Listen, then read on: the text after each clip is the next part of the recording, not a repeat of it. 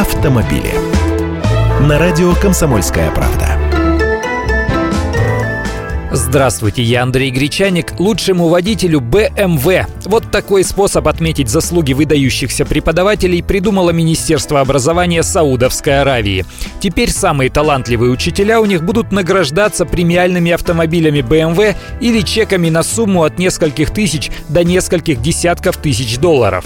В Министерстве образования Саудовской Аравии объяснили это предложение вот так. Их цель не только способствовать росту профессионализма преподавателей, но и повышению престижа их профессии. На самые крупные суммы и автомобили BMW смогут претендовать не только обычные учителя, но и директора лучших учебных заведений. И кандидаты на дорогой и быстрый приз по итогам 2014 года уже выбраны. Вот так-то.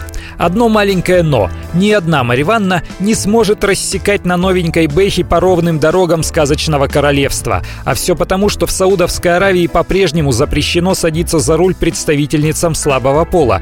Точнее, прямой законодательный запрет на вождение женщинами автомобилей у них отсутствует. Только по закону водить машину может лишь человек, имеющий водительские права, причем выданные там же, в Саудовской Аравии. А женщинам водительские удостоверения попросту не выдают. Они, конечно, стремятся, иногда даже пытаются порулить, но их за это ловят, штрафуют, даже публично выпороть могут. Вот такое интересное просвещение в этой дивной стране. И деньги есть, а ездить не сможешь. Впрочем, и наши учителя в школу на БМВ обычно не ездят. Автомобили.